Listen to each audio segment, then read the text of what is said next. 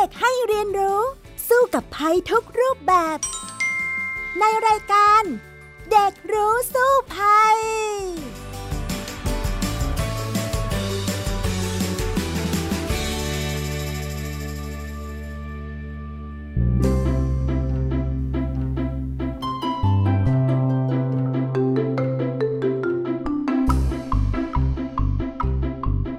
สวัสดีค่ะน้องๆ แล้วก็คุณผู้ฟังนะคะ ต้อนรับสู่รายการเด็กรู้สู้ภัย วันนี้พี่ดารินกำเนิดรัฐมาอีกแล้วกับน้องจัสมิน ดาราวันแฟร์เฮิร์สนั่นเอง สวัสดีค่ะจัสมิน สวัสดีค่ะพี่ดารินและคุณผู้ฟังค่ะ ค่ะ ตอนนี้จัสมินยังจัดรายการมาจากประเทศอังกฤษอยู่นะคะ ตอนนี้เป็นยังไงบ้างคะ อากาศที่นั่น อุณหภูมิเท่าไหร่ อากาศเย็นไหมนะคะ ตอนนี้ก็ประมาณ 9 องศาค่ะ ช่วงนี้ก็มีพายุแล้วก็ฝนตกบ้างค่ะ อืม อิจฉาอีกแล้ว บ้านเราที่เมืองไทยตอนนี้เนี่ยร้อนขึ้นเรื่อยๆนะคะ เพราะว่ากำลังจะเข้าสู่หน้าร้อนแล้ว เมื่อไหร่จะกลับมาเมืองไทยล่ะคะจัสมิน น่าจะอีกประมาณเดือนสองเดือนค่ะ โอ้โห ก็อิจฉาจัสมินกันต่อไปที่ได้แบบอยู่ในที่เย็นๆแบบนี้นะคะ แต่วันนี้เรื่องที่เราจะมาคุยกันให้คุณผู้ฟังได้ฟังกันเป็นเรื่องอะไรล่ะคะ อยากคุยเกี่ยวกับการเข้าใจคนที่มีปัญหาด้านการเรียนรู้ค่ะอ๋อเรื่องของน้องๆเด็กพิเศษนั่นเองใช่ไหมคะ ใช่ค่ะ เพราะว่าพี่ของเพื่อนจัสมินเพิ่งมารู้ว่าเป็นออทิซึมตอนโตค่ะ ตอนแรกเขาก็ดูปกติดีไปโรงเรียนปกติ และตอนเขาย้ายโรงเรียนเขาไม่ค่อยชอบแล้วเขาก็แบบซึมๆไม่ยอมส่งงานไม่อยากทำงานไม่อยากไปโรงเรียน โรงเรียนก็เลยพาเขาไปส่งตรวจค่ะ แล้วก็ไปเจอว่าเขาเป็นออทิซึมจัสมินก็เลยอยากรู้ว่าต้องทำยังไงถึงจะเข้าใจคนพวกนี้ค่ะอ่า นี่ก็คือเป็นเรื่องของโรคออทิสติกนั่นเองนะคะ ถ้าอย่างนั้นเดี๋ยวไปคุยกันเลยในช่วงแรกของรายการค่ะ ช่วง รู้สู้ภัย อยากให้น้องจัสมินลองเล่าให้ฟังก่อนนะคะว่า น้องที่รู้จักที่เขาไปพบว่าเป็นโรคออทิสติกเนี่ยเขาเป็นยังไงบ้างเวลาน้องจัสมินไปเจอเขาเนี่ยเรารู้สึกยังไงบ้างคะตอนแรกเขาก็ดูปกติดีค่ะ แต่ว่าช่วงหลังจัสมินก็ไม่ค่อยได้เจอกับเขาค่ะแต่ว่า สำหรับจัสมินก็ยังไม่ได้สังเกตอะไรมากนะคะ อาจจะการพูดคุยกันก็อาจจะน้อยลงค่ะ อืมค่ะ จริงๆ แล้วโรคออทิสติกเนี่ยนะคะ เป็นโรคที่มีความผิดปกติทางสมอง ตั้งแต่กำเนิดเลยนะคะ คือตั้งแต่เกิดมาเนี่ย มันมีความผิดปกติอยู่แล้ว แล้วมันมีผลต่อพัฒนาการ 3 ด้าน แต่ว่าคนเนี่ยจะเป็นมากน้อยเนี่ยแตกต่างกันนะ โดยเฉพาะ 3 ด้านคือ ด้านการสื่อสารค่ะ ด้านการเข้าสังคม ด้านการเล่นนะคะ ซึ่งดูอาการง่าย ๆนะสำหรับคนที่เป็นนะคะ ถ้าเป็นเรื่องปัญหาด้านการสื่อสารเนี่ยเขาจะพูดช้า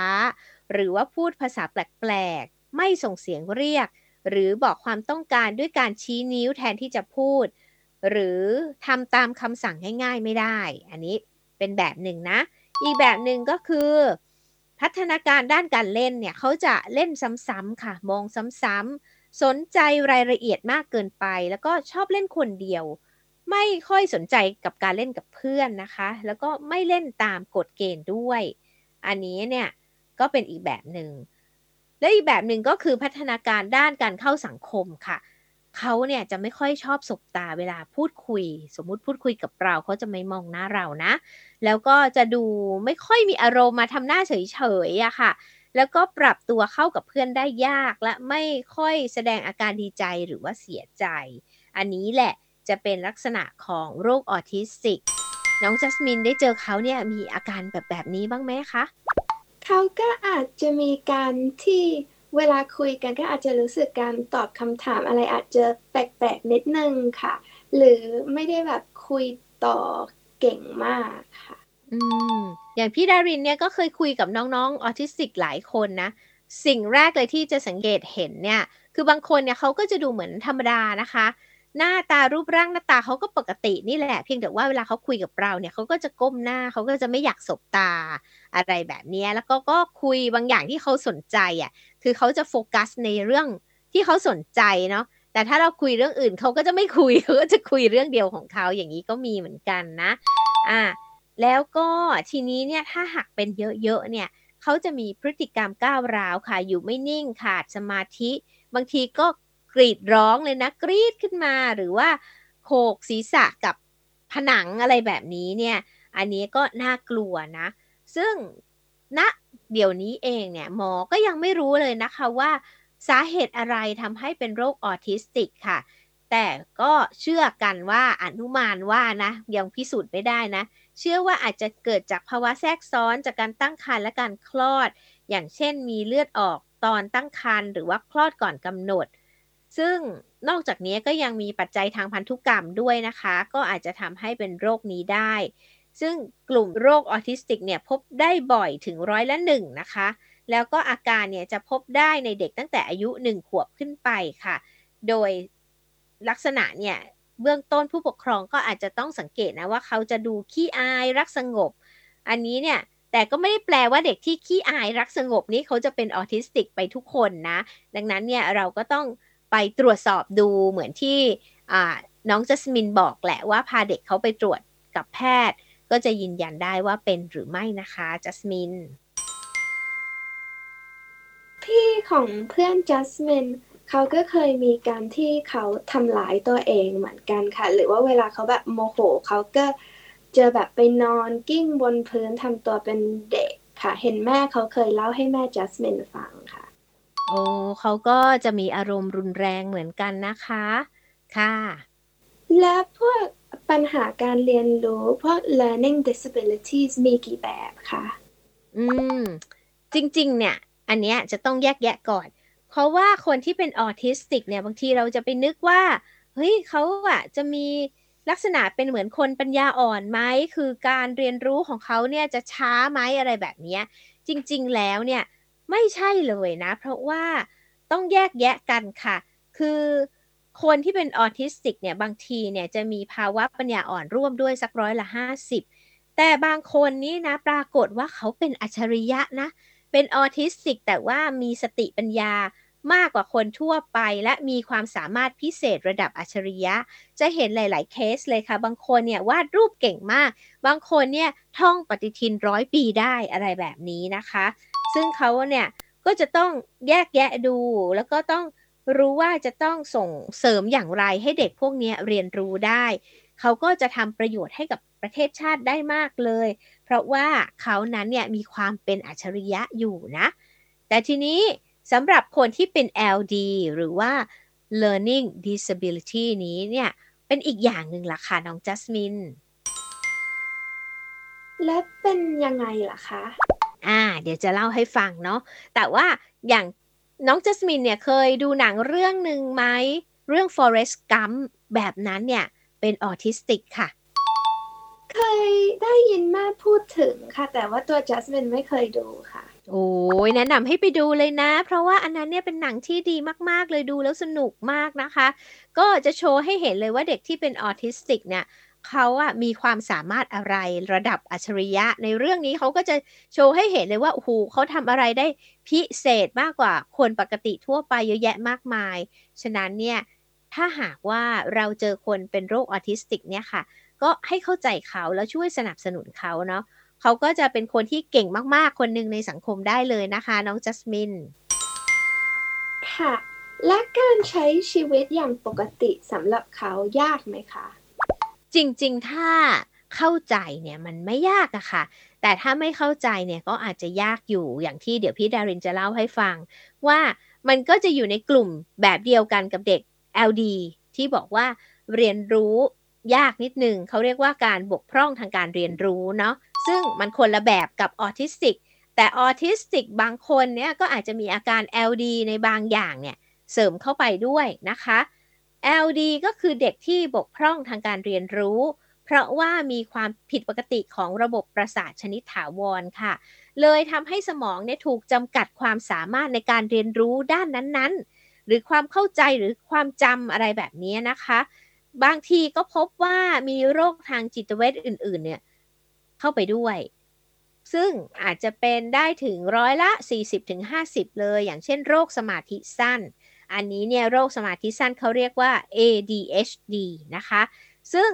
ลักษณะที่พ่อแม่อาจจะสังเกตได้สำหรับคนที่เป็น LD เนี่ยก็คือว่าเด็กนั้นเนี่ยไม่สามารถจดจ่ออยู่กับสิ่งใดนานๆได้ มีปัญหาการพูดการอ่านการเขียนหรือการคำนวณอย่างใดอย่างหนึ่งเนาะแล้วก็มีผลต่อทักษะในการเรียนรู้เนี่ยด้อยกว่าเด็กอื่น ๆ บางคนเนี่ยเขาก็จะหาว่าเด็กที่เป็น LD เนี่ยนะเป็น เด็กทึมเด็กโง่ทำไมสอนไม่ได้เรียนรู้ไม่ได้แบบนี้ค่ะ จริง ๆ เนี่ยเขาน่าสงสารนะ เพราะว่าจริง ๆ เนี่ยเขาอาจจะโง่บางส่วน อาจจะพูดง่าย ๆ ภาษาง่าย ๆ นะ แต่ว่าเขาเก่งมากกว่าเราเยอะ ๆ ในอีกบางวิชาก็ได้ ฉะนั้นเนี่ยถ้าเราเห็นเด็กบางคนที่เขาเรียนรู้ช้าในบางเรื่อง ไม่ได้แปลว่าเขาจะโง่ไปซะทุกอย่างนะคะน้องจัสมิน แต่ว่า LD เนี่ยเขาก็จะบอกแล้วว่าบางทีเป็นสมาธิสั้นร่วมใช่ไหมก็จดจ่อกับอะไรไม่ได้นานๆ ใช่ไหมแต่ถ้าคนเป็นออทิสติกนี่นะเขาจะเป็นคนที่จดจ่อกับสิ่งที่เขาสนใจอะ่ะอย่างหนักหน่วง เช่นสมมุติว่า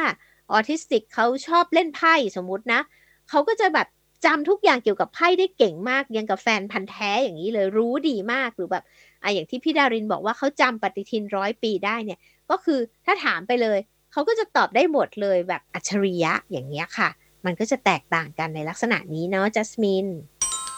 จัสจัสมินมีเพื่อนคนหนึ่งที่เป็น ADHD ค่ะ เวลาคุยกับเขาเขาก็จะคุยอะไรได้แบบเรื่องเดินได้ไม่ค่อยนานแล้วเขาก็จะชอบคุยแต่แบบ สิ่งที่เขาชอบ ถ้าเล่นแบบพวกแบบเกมหรือว่าพูดอะไรแบบด้านวิชาการ บางทีเขาก็เกิดไม่ค่อยอยากพูดค่ะ หรือถ้าเขาพูดเขาก็จะอยาก พูดแค่แบบว่าห้าไม่เกินห้านาทีอะไรอย่างนี้ค่ะ อืม อันนี้เนี่ย เดี๋ยวต้องอธิบายให้คุณผู้ฟังก่อนว่า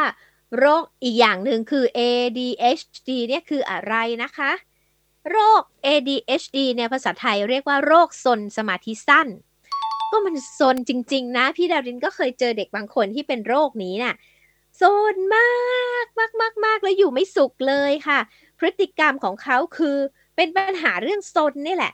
คือโซนอยู่ไม่นิ่งอยู่ไม่สุข แล้วก็จะหงุดหงิดง่ายนะค่ะสมาธิค่ะเลยส่งผลกระทบกับการดำเนินชีวิต แล้วก็ประสิทธิภาพในการเรียนรู้นะคะ เพราะว่าจิตใจเขาไม่จดจ่อกับการเรียนรู้อะไรนานๆได้นะคะ ก็เลยเกิดผลปัญหาว่าการอยู่ร่วมกับคนอื่นด้วย เพราะว่าคุยกับเรานานๆก็ไม่ได้อย่างเงี้ย เพราะว่าจะต้องเปลี่ยนเรื่องไปเรื่อยๆ คืออดทนไม่ได้นะ ซึ่งพี่ดารินว่าคนสมัยนี้ก็เป็นสมาธิสั้นกันเยอะแล้วนะ คือ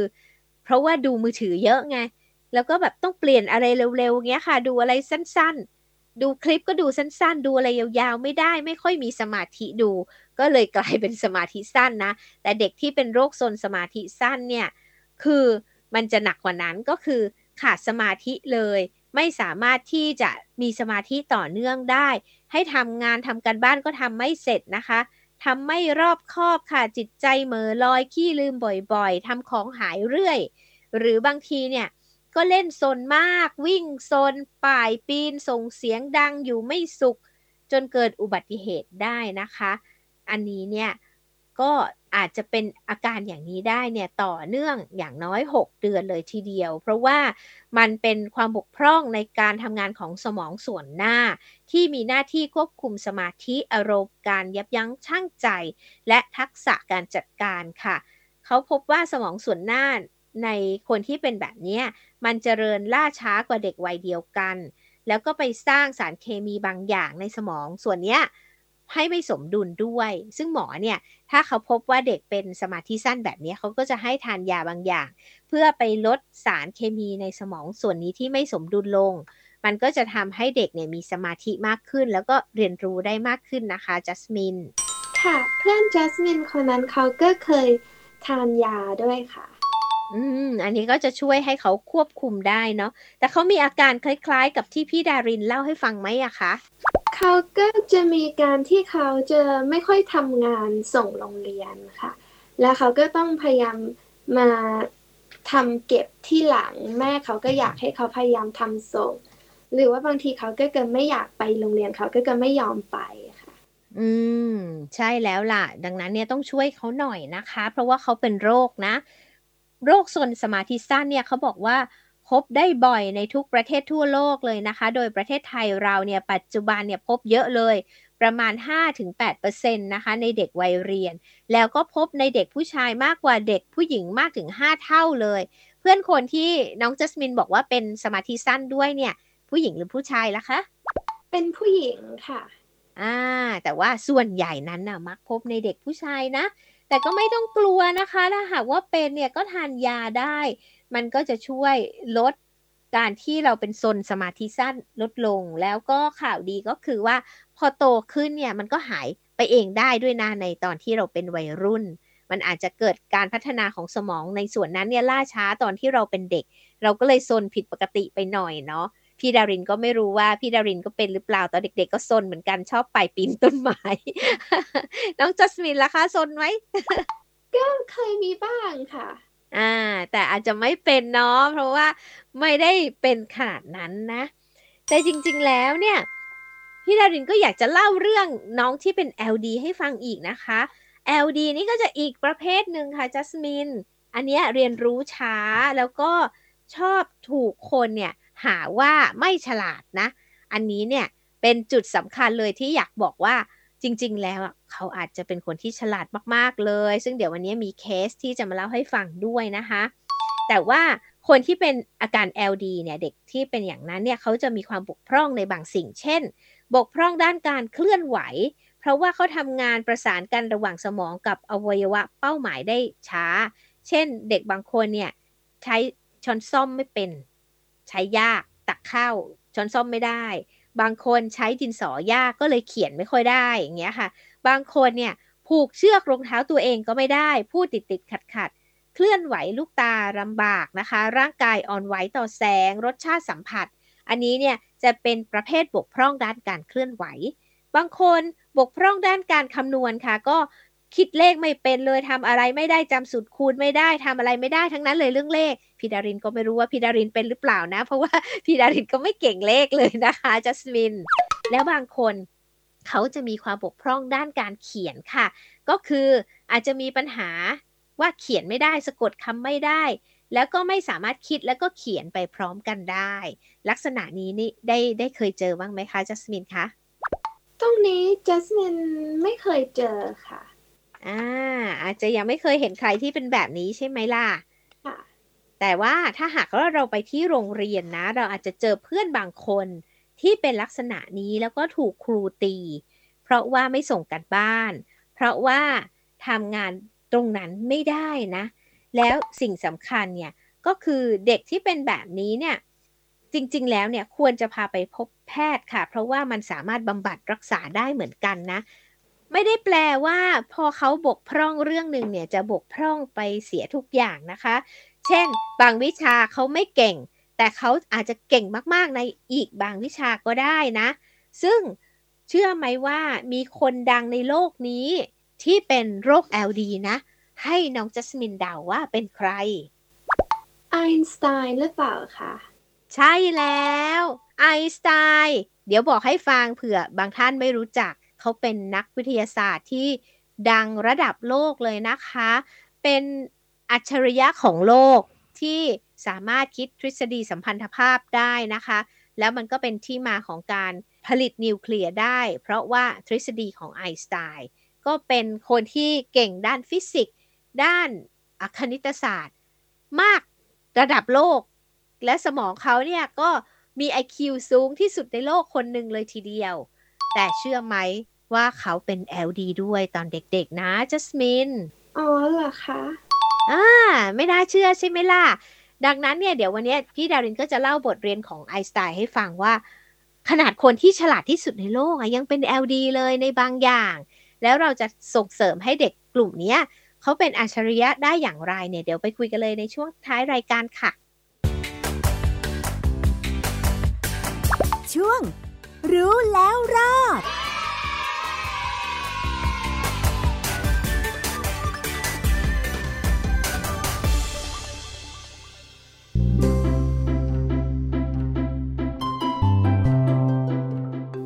ช่วงนี้นะคะมาคุยกันต่อเลยในเรื่องของโรค LD นะคะ แล้วคนหนึ่งที่เป็นโรคนี้นั่นก็คือนักวิทยาศาสตร์ระดับโลกอัลเบิร์ตไอน์สไตน์นั่นเองค่ะ เขาเป็นคนที่ได้รับรางวัล Nobel Prize นะคะ แล้วก็เป็นคนคิดทฤษฎีสัมพันธภาพด้วยค่ะ คนทั่วโลกยอมรับว่าเขาเป็นอัจฉริยะนะคะ แล้วก็จัสมินเชื่อไหมว่า ตอนเด็กๆนั้นเนี่ยเขาถูกคุณครูที่โรงเรียนบอกว่า ไอน์สไตน์เป็นเด็กสมองช้าไม่ค่อยมีเพื่อนและแถมฝันกลางวันบ่อยๆ ด้วยจัสมิน อ๋อ อันนี้จัสมินไม่รู้เลยค่ะ อ่า เชื่อไหมว่ามีบางอย่างที่ไอน์สไตน์ทำไม่เป็น ซึ่งเราอะทำง่าย ๆมาก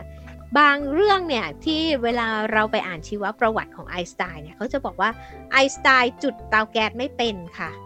ไม่สามารถจุดเตาแก๊สเองได้อย่างเงี้ย อ่า หรือไอน์สไตน์ติดกระดุม ไม่เป็นอะไรอย่างเงี้ยค่ะทำอะไรบางอย่างที่ง่ายๆเนี่ยไม่เป็นดัสมินเชื่อไหมล่ะอ๋อเหรอคะ อย่างนี้ก็อาจจะทำให้การใช้ชีวิตปกติยากหน่อยค่ะ ใช่ค่ะ คือจะต้องเล่าให้ฟังก่อนว่าตอนสมัยไอน์สไตน์เป็นเด็กเนี่ยเขาเก่งคณิตศาสตร์มากตั้งแต่เด็กแล้วนะ เขาเรียนรู้ตำราแคลคูลัสได้ ด้วยตัวเองจนจบเล่มตั้งแต่อายุแค่ 14 เอง ครูเนี่ยก็ทึ่งเหมือนกันถึงความสามารถของไอน์สไตน์ในตอนนั้น แต่สำหรับบางวิชาที่ไอน์สไตน์ไม่ถนัดเลย ก็คือวิชาเกี่ยวกับภาษาการเขียนการอ่าน และสังคมประวัติศาสตร์ค่ะ แทบจะเรียกว่าอ่านหนังสือไม่ออกอะขนาดนั้นเลย เขียนก็ไม่ค่อยจะถูกค่ะ แล้วก็เขาถูกเพ่งเลงแล้วก็ถูกครูดุบ่อยๆ แล้วสุดท้ายเขาก็เลยต้องตัดสินใจออกจากโรงเรียนกลางคัน แล้วก็เรียนไม่จบมัธยมปลายด้วยดูสิ เพราะว่าเขาเป็นบกพร่องด้านภาษา เพราะว่าการที่เขาเป็นโรค LD นั่นเอง จัสมินคิดยังไงล่ะคะก็สมัยก่อนที่โรงเรียนเขาก็อาจจะยังไม่ค่อยรู้เกี่ยวกับเรื่องพวกนี้แต่จัสมินคิดว่าถ้าแบบสมัยนี้เขาก็อาจจะมีการช่วยเหลือหรือว่าโรงเรียนพิเศษที่ให้ไปได้ ใช่แล้วล่ะไอน์สไตน์นะเคยพูดด้วยในสมัยนู้นซึ่งมันก็นานแล้วนะคะ ที่แพทย์ก็อาจจะยังไม่รู้ว่ามีโรคนี้อยู่ใช่ไหมเขาบอกว่าครูอะมักจะมุ่งเน้นแต่สิ่งที่นักเรียนไม่ถนัดและทำไม่ได้ แทนที่จะเน้นเรื่องที่นักเรียนมีความสามารถ แล้วก็ดึงศักยภาพในตัวของเด็กแต่ละคนออกมาให้ได้ค่ะ ก็อย่างเช่นไอน์สไตน์เนี่ยพอเรียนไม่จบมัธยมปลายเป็นยังไงต่อรู้ไหมคะจัสมินให้เดาว่าเขาทำไงต่อ อันนี้จัสมินก็ไม่แน่ใจเหมือนกันค่ะ เขาทำในสิ่งที่เขาชอบเลยหรือเปล่าคะเขาก็ยังจบมปลายไม่ได้เขาก็ต้องพยายามเรียนรู้ต่อนะ ฉะนั้นเนี่ยเขาก็เลยพยายามไปสอบเข้าที่สถาบันโพลีเทคนิคที่หนึ่งที่เมืองซูริกประเทศสวิตเซอร์แลนด์ค่ะ เพราะว่าที่นั่นเนี่ยไม่ต้องการใบประกาศนียบัตรรับรองในเรื่องของการจบมปลายเนาะไม่ต้องใช้วุฒิการศึกษา เขาก็เลยไปสอบ แล้วเขาก็ทำคะแนนดีเยี่ยมเลยในวิชาคณิตศาสตร์ และก็วิทยาศาสตร์ แต่ทำคะแนนได้น้อยมากในวิชาภาษา แล้วก็ประวัติศาสตร์ ก็ทำให้เขาเนี่ยไม่ผ่านมาตรฐานกลางของข้อสอบคัดเลือกอีก แต่สุดท้ายค่ะมีอาจารย์คนหนึ่งเนี่ยแนะนำให้เขาไปเรียนต่อให้จบมปลายก่อนที่โรงเรียนแห่งหนึ่งในสวิตเซอร์แลนด์ค่ะ ซึ่งโรงเรียนเนี้ยดีมากเลย มีหลักสูตรการเรียนการสอนแบบใหม่ สุดท้ายเขาเลยเรียนจบมปลายมาได้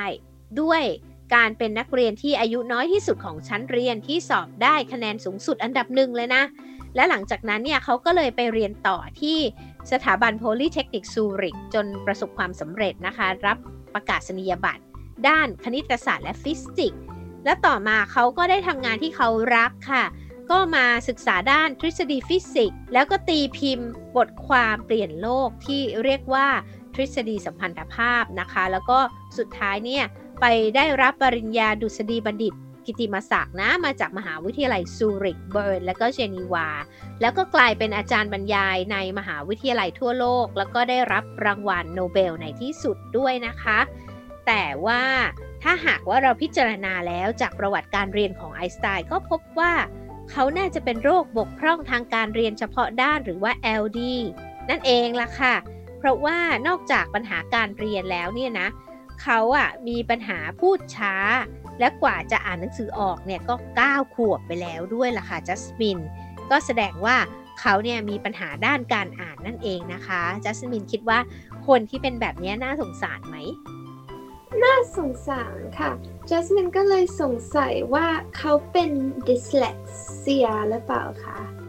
ใช่แล้วเขาเรียกว่าดิสเลกเซียนี่แหละค่ะเนี่ยแหละโรคนี้แหละอ่านหนังสือได้ช้าอ่านไม่ค่อยออกนะ แต่ไม่ได้แปลว่าเขาโง่จริงไหม แต่ว่าสมัยก่อนเนี่ยครูก็จะนึกว่าคนไหนอ่านไม่ออก คนไหนท่องจำไม่ได้ คือเด็กทึมเด็กโง่อย่างเงี้ยค่ะ ซึ่งไม่ได้เลยนะ เวลาที่เด็กเนี่ยมีปัญหาภาวะนี้ เช่น อ่านไม่ออกเขียนไม่ได้ทำไม่คล่อง หรือว่าบางคนจะเป็นคิดเลขไม่ได้อย่างเงี้ยค่ะทำได้ช้ากว่าเด็กทั่วไปเนี่ยก็ควรที่จะพาไปพบแพทย์นะคะ เพื่อไปดูซิว่าไปวัดดูว่าเขามีบุกพร่องอะไรบ้างอย่างเงี้ยค่ะ แล้วจะได้หาทางแก้ปัญหาในโรงเรียนนะ เหมือนกับของไอน์สไตน์เนี่ยเขาก็ไปพบกับโรงเรียนที่ปรับหลักสูตรใหม่ ไม่ได้สอนแบบอดีตเดิมๆก็เลยทำให้เขาเนี่ยสามารถผ่านมาได้นะคะเเขาแค่เป็นคนที่บกพร่องในจุดที่คนทั่วไปอะมองว่าเป็นเรื่องไม่ยาก แล้วจริง ๆ แล้วเนี่ยเขาเป็นคนที่ฉลาดมากในสิ่งที่คนทั่วไปเนี่ยไม่รู้เลยนะคะจัสมินจัสมินคิดว่าถ้าเป็นปัจจุบันเนี่ยโรงเรียนเนี่ยเขามีวิธีการรับมือกับเด็ก LD อย่างไรจะช่วยเด็กเหล่านี้ได้ยังไงบ้างคะ ที่อังกฤษจัสมินเคยเห็นว่า ที่โรงเรียนหนึ่งที่จัสมินไปมีเด็กคนหนึ่งเขามีปัญหาหน่อยค่ะ แล้วก็จะมีครูที่จะดูแลเขาเป็นพิเศษจัสมินก็คิดว่าน่าจะเป็นสิ่งที่ดี เพราะว่าก็จะมีคนคอยช่วยเหลือเขาในสิ่งที่เขาต้องการ แต่ว่าจัสมินก็เคยเห็นว่าบางโรงเรียน อย่างเช่นอีกโรงเรียนที่จัสมินไปเขาก็ไม่ไม่ได้มีครูพอที่จะมาดูแลเด็กพวกนี้หรือโรงเรียนก็เป็นแบบโรงเรียนเล็ก ๆ อะไรอย่างนี้ เขาก็แนะนำให้เด็กคนนั้นย้ายโรงเรียนไปโรงเรียนที่เหมาะกับเขาในด้านนั้นโดยพิเศษ เพราะว่าเขาเกือบจะโยนเก้าอี้ใส่พวกเราแล้วโรงเรียนก็เห็นว่าไม่ค่อยปลอดภัยสำหรับเด็กคนอื่นในห้อง อืมเขาก็อาจจะหงุดหงิดเนาะเพราะว่าเขามีความบกพร่องในบางอย่าง เขาก็จะรู้สึกหงุดหงิดใจได้ใช่ไหม แต่ที่แท้เขาอะเก่งมากๆในบางอย่างอย่างที่พี่ดารินบอกแหละว่าแบบไอสไตล์เป็น เพราะว่าเด็ก LD หลายคนน่ะจะถูกตีตรานะครูก็จะว่าว่าเป็นเด็กโง่ใช่ไหมคงจะช่วยอะไรไม่ได้แล้ว เด็กก็รู้สึกว่าสูญเสียคุณค่าในตัวเองไปค่ะ บางคนเนี่ยเป็นปัญหาซึมเศร้าวิตกกังวลเลยนะ แล้วบางคนเนี่ยเป็นรุนแรงมากๆเนี่ยเขาก็จะสอบตกมากๆเข้าสุดท้ายออกจากโรงเรียน ไปเข้าแก๊งมีปัญหาไปเลยทั้งๆทที่เป็นคนที่มีความสามารถ แต่ว่าไม่มีใครเข้าใจเขานะคะ จริงๆแล้วเนี่ยค่ะ ตอนนี้ก็มีหลายโรงเรียนที่เขาจะปรับให้เข้ากับเด็กที่เป็น LD นะโดยครูเนี่ยต้องพยายามเข้าใจและช่วยด้านการเรียน เช่น ถ้าเขาเป็น LD ด้านการอ่าน ก็อาจจะอนุญาตให้สอบข้อสอบปากเปล่าได้ ไม่ต้องเขียนเนาะหรือว่าครูจะช่วยอ่านโจทย์ให้ฟัง แล้วให้ เขาเนี่ยเขียนสะกดคำหรือทำข้อสอบเนี่ยแทนที่จะเป็นเขียนตัวหนังสือ เป็นกาช้อยส์กากระบาดแทนแบบนี้เนี่ยก็จะพบว่าจริงๆ แล้วเขาทำได้ดีเนาะเพียงแค่ว่าเรานั้นเนี่ยจะต้องปรับการเรียนของเราเนี่ยให้เข้ากับเขาสักหน่อย ก็จะช่วยส่งเสริมให้เขาเก่งขึ้นได้จริงไหมล่ะคะจัสมินค่ะ มีคำกล่าวหนึ่งของไอสไตน์ที่เคยพูดเอาไว้นะ เกี่ยวกับเรื่องการเรียนรู้นี้นะคะ ซึ่งก็หวังว่าจากนี้ไปเนี่ยโรงเรียนต่างๆ ก็อาจจะต้องปรับในเรื่องทัศนคติของคุณครูหรือว่าหลักสูตรการเรียนรู้ด้วยเพื่อช่วยเด็กที่เป็นกลุ่มนี้ซึ่งอาจจะมีมากขึ้นเรื่อยๆนะไอสไตน์เคยพูดว่าทุกคนล้วนมีอัจฉริยภาพอยู่ในตัวทั้งนั้น แต่ถ้าคุณตัดสินปลาตัวหนึ่ง ด้วยความสามารถในการปีนต้นไม้ ปลาตัวนั้นก็จะใช้เวลาทั้งชีวิตโดยเชื่อว่าตัวเองช่างโง่เง่าเสียเหลือเกิน จริงไหมล่ะคะจัสมินจริงมากเลยค่ะอ่าเราต้องสนับสนุนให้เขาทำในสิ่งที่เขาเก่งนะคะ จึงจะสามารถทำให้คนคนนั้นเนี่ยได้ฉายแสงศักยภาพของเขาออกมาได้อย่างเต็มที่ เอาละวันนี้เวลาหมดแล้วล่ะค่ะ ดังนั้นพี่ดารินและจัสมินลาไปก่อนนะคะ สวัสดีค่ะ สวัสดีค่ะ ติดตามรายการได้ทางเว็บไซต์และแอปพลิเคชันของไทย PBS Podcast Spotify SoundCloud Google Podcast Apple Podcast และ YouTube Channel ไทย PBS Podcast Thai PBS Podcast View the world via the voice